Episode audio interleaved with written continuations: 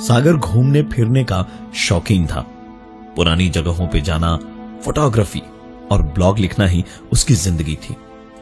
कुछ पुराने खंडरों और घरों की कहानियाँ और फ़ोटोज़ इंटरनेट पर देख के वो बैग पैक करके निकल पड़ा। रात का वक्त था। बेहद खूबसूरत था सब कुछ। ऐसा लग ही नहीं रहा था कि दुनिया 2015 में है।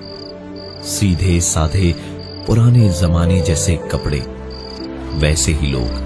ना कोई दिखावा, ना कोई ढोंग। घाट पर शाम से ही, बस सागर और उसका कैमरा ही थे। काफ़ी सारी तस्वीरें लेने के बाद, जब वो नाव में बैठने को हुआ तो पता चला कि कैमरा घाट पर ही जमा करना पड़ेगा। सागर ने कैमरा जमा करके टोकन लिया। और नाव में बैठ गया। चाँद की रोशनी में। सोच रहा था कि काश कैमरा होता हाथ में तो बस क्या शॉट्स आते। इतने में ही झील के किनारे कोने में उसे कुछ दिखाई दिया। सागर ने तुरंत नाव चलाने वाले से कहा, भैया उधर चलिए ना, वो क्या है? उस तरफ़ जाना है मुझे। नाव चलाने वाले ने उधर देखा तक नहीं। और तुरंत बहुत ही गहरी आवाज़ में कहा उधर नाव का जाना मना है बाबू साहब। हम मल्ला उस तरफ़ नहीं जाते। हम दूसरी तरफ़ की और अच्छी चीज़ें दिखा लाते हैं आपको। चलिए। इंसान की फितरत होती है कि जो चीज़ मना की जाए उसे करने में उसे मज़ा आता है। सागर भी अड़ गया। वहीं जाने के लिए जो जगह उसने कही थी। बार बार कहने पर मल्ला ने नाव मोड़ दी और बड़बड़ाता हुआ सागर को उस तरफ़ ले जाने लगा। शहर के पढ़े लिखे लोग पता नहीं कहाँ कहाँ से आ जाते हैं। वहाँ पहुँचते पहुँचते अचानक जैसे झील में लहरें समंदर के जैसे उठने लगी।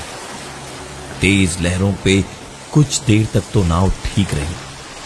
लेकिन उसके बाद नाव उलट गई। सागर डूबते डूबते उस बोट को पकड़ के पानी के ऊपर आना चाह रहा था।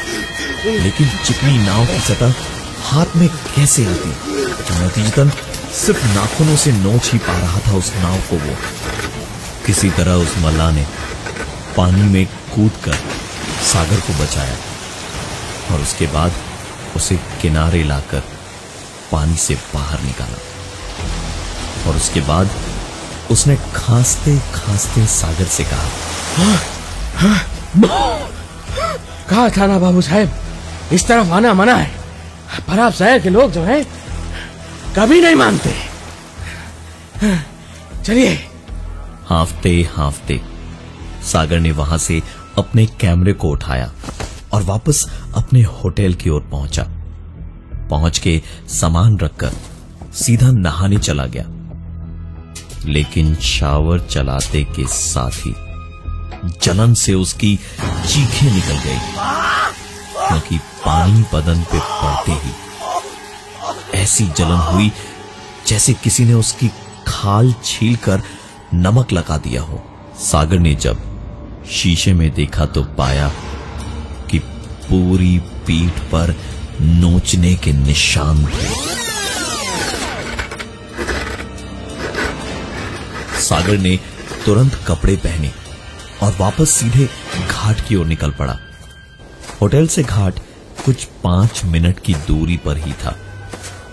सागर निकल तो पड़ा उस ओर, लेकिन रास्ते में उसे लगा कि शायद वो गलत रास्ते से जा रहा हो, क्योंकि सब कुछ जैसे अचानक ही नए जमाने का हो गया था। क्योंकि जब पहले घाट और नाव पे सागर गया था। तो चीज़ें, रास्ते, लोग, उनके पहनावे का तरीका, सब कुछ जैसे पुराना था। कैमरा उठाकर उसने फ़ोटोज़ चेक की। तो फ़ोटोज़ वगैरह सब वैसा ही था, जैसा उसने शूट किया था। बस एक चीज़ अलग थी, तस्वीरों की तारीख। 15 दिसंबर 1990 इंटरनेट पर सर्च करने की कोशिश की, लेकिन उसे कुछ खास नहीं मिला।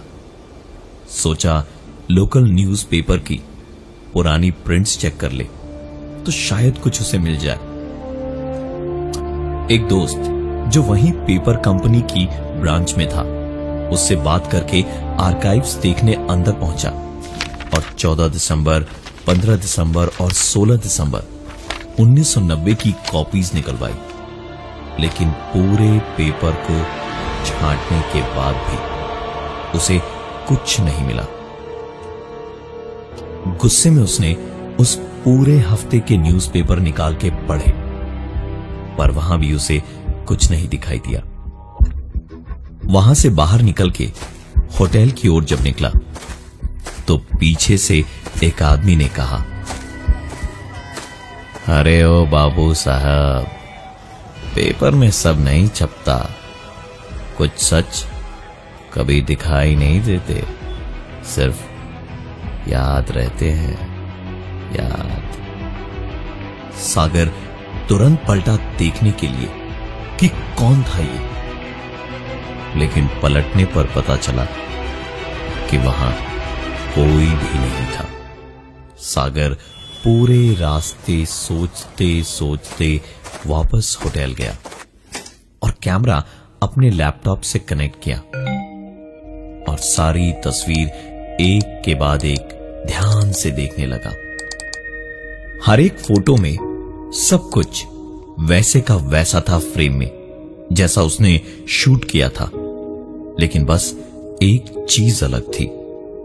हर तस्वीर में जूम करने पर पाया एक लड़की कभी डूबती हुई तो डूब के पानी में तैरती हुई तो कभी पानी से थोड़ा ही ऊपर उठ के सीधा कैमरा की तरफ़ देखती हुई।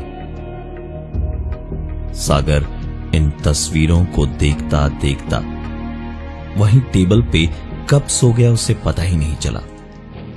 उसने अपने सपने में देखा कि वो एक अंधेरे से गोडाउन में था, जहाँ एक लड़की के चीखने और चिल्लाने की आवाज़ें आ रही थी, जैसे कोई उसे बुरी तरह मार रहा था। सागर अपने सपने में ही उस आवाज़ का पीछा करता हुआ चलता गया और दूर उसे एक बल्ब जलता हुआ दिखाई दिया। जब उस बल्ब के नज़दीक गया तो देखा दो आदमी वहाँ बैठे थे और कुर्सी पर एक लड़की बंधी हुई थी। खून और पसीने से लथपथ। आँखें धस चुकी थी उसकी, जैसे कई दिनों से उसका यही हाल हो। तभी वहाँ का पुराने जमाने का लैंड फ़ोन बजा। और एक आदमी ने फ़ोन उठाकर किसी से कहा हाँ हाँ सर जी, आप फ़िक्र ना कीजिए। आज के आज एक घंटे में ठिकाने लगा देंगे। आप बस हमारा थोड़ा ख्याल रखिएगा।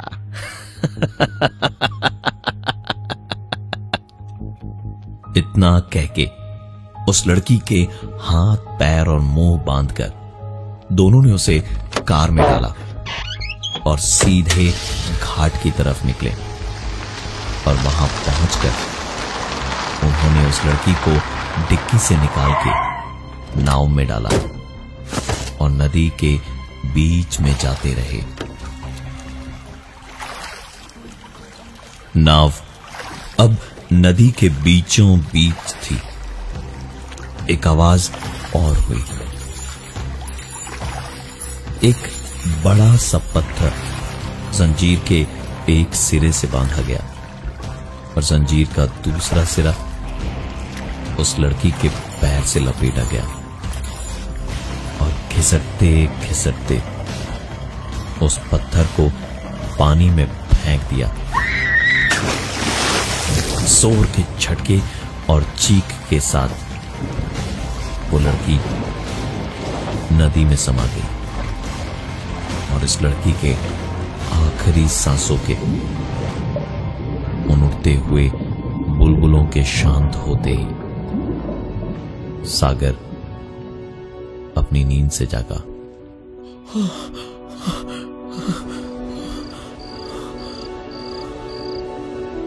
नींद से जागने पर सागर ने पाया कि वो होटल में नहीं। इस वक्त घाट पर था और सागर के पूरे बदन में चोटें और दर्द वैसे ही थे, जैसे उस लड़की के शरीर पर हुए थे। बदन में दर्द और चोटें लिए हुए सागर वापस होटल की तरफ़ झुके कंधों और धीमे कदमों से जाने लगा। रास्ते में एक चाय की दुकान दिखी तो वहाँ एक चाय पीने की चाह हुई उसकी।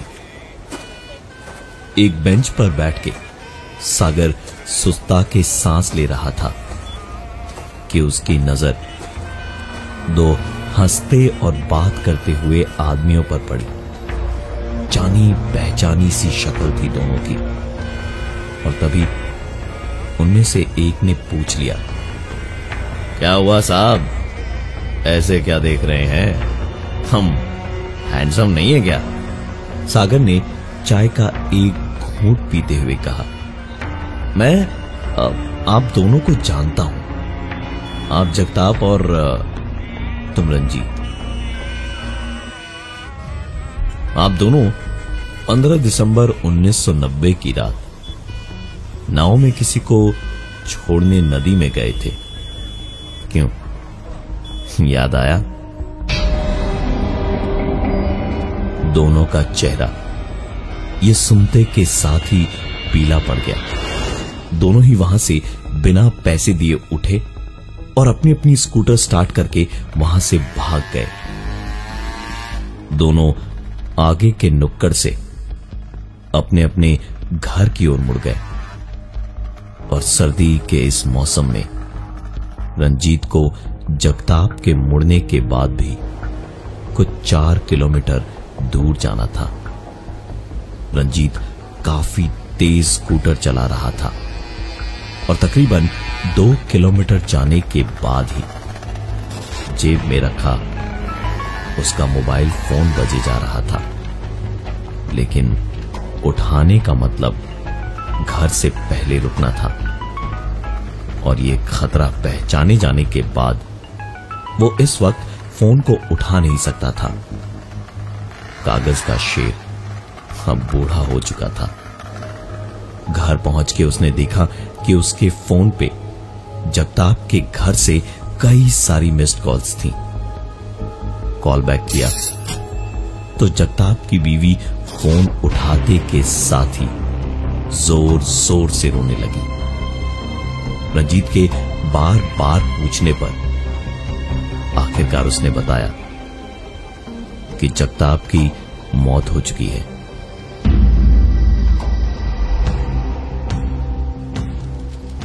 रंजीत, उसके और जगताप के दोस्त और परिवार वाले सब जलती हुई चिता के पास खड़े थे। जब रंजीत ने सागर को वहाँ खड़े देखा। सागर के चेहरे पर जो मुस्कुराहट थी, वो इतनी शैतानी थी कि रंजीत तुरंत यही मान बैठा कि उसी ने जगताप को मारा है। रंजीत चिल्लाता हुआ उस पर टूट पड़ा और उसका कॉलर पकड़ के उसे बिल्कुल मारने की कोशिश करने लगा। सागर ने उसके हाथ पकड़े। ऐसे मरोड़े जैसे रंजीत कोई बच्चा हो। और उससे कहा, जो तूने 15 दिसंबर 1990 को किया था ना, अब वक्त है उसकी भरपाई करने का। रंजीत दर्द से चीख रहा था। जब उसे पीछे से जगताप के भाई ने पकड़ के उसे रोकने की कोशिश करते हुए कहा अरे भाई, छोड़ दो इसको। इसी भले इंसान ने जगताप को जख्मी हालत में हॉस्पिटल पहुँचाया था। रंजीत वहाँ से गुस्से में निकला और स्कूटर स्टार्ट करके आगे की ओर चला गया। रास्ते में चलते चलते उसकी स्कूटर दो तीन झटके खाकर रुक गई। उतर के रंजीत ने स्कूटर साइड में लगा के दो चार किक्स मारी। लेकिन कोई फ़ायदा नहीं हुआ। स्कूटर को खींचता हुआ साइड पर उसने एक चाय की दुकान पे लगाई और एक चाय बोलकर आसपास किसी मैकेनिक के बारे में पूछ ही रहा था कि ठीक तभी एक आवाज़ हुई। उसकी स्कूटर अपने आप स्टार्ट हुई और दंदनाती हुई बढ़ के सीधे जाकर एक पेड़ से टकरा गई। रंजीत डरते हुए अपने स्कूटर के पास गया और स्कूटर उठा ही रहा था।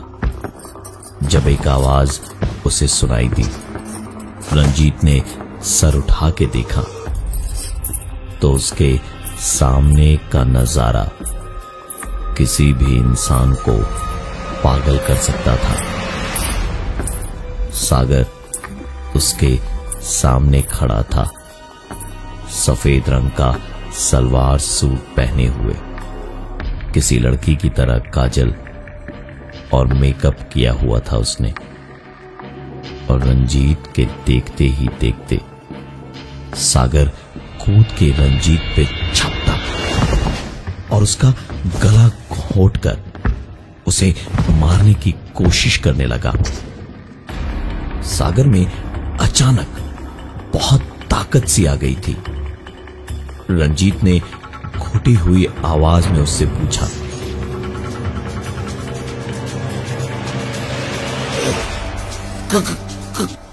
कौन हो तुम? क्यों मार रहे हो मुझे?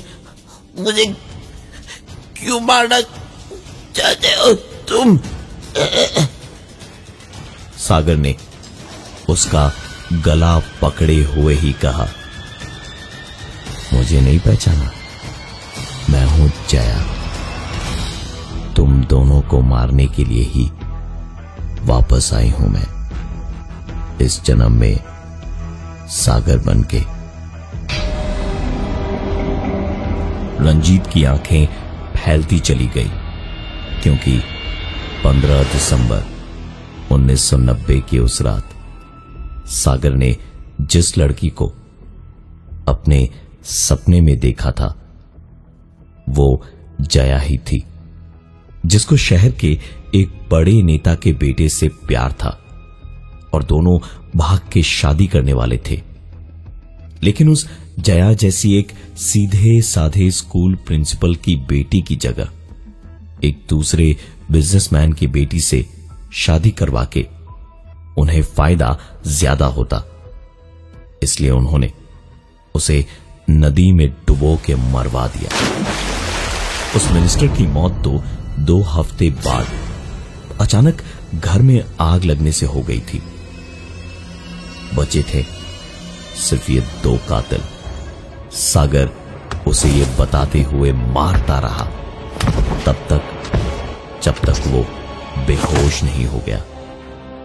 सागर ने रंजीत का पैर पकड़ के उसे घसीटना शुरू किया और घसीटता हुआ उसे पास ही नदी तक ले गया और एक नाव में उसे लेकर खुद ही चप्पू चलाता हुआ नदी के बीचों बीच ले गया वहाँ पहुंचकर सागर ने एक जंजीर निकाली और उसका एक सिरा रंजीत के पैर में लपेटा और हाथों को भी उसी से बांधा।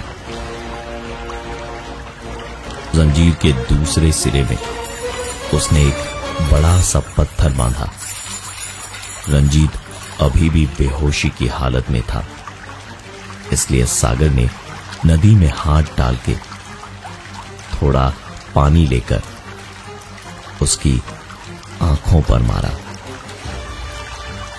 तो रंजीत एक झटके से उठ तो गया, लेकिन हाथ पैर जंजीरों से बंधे थे, इसलिए वो हिलडुल नहीं पा रहा था। रंजीत की आँखों में डर नाच रहा था। और अब सागर ने मुस्कुराते हुए कहा,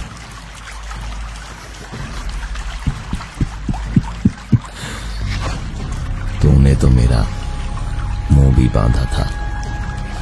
मैं तुझे चीखने तो दूँगी। चीख, यहाँ दूर दूर तक तेरी चीख इस रात के सन्नाटे में भी कोई नहीं सुन सकता।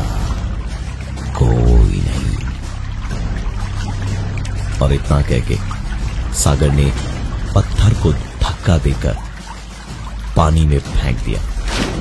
रंजीत चीखता रहा और अचानक एक झटके से वो पानी में गिरा और कुछ देर तक पानी में बुलबुले सुनाई देते रहे।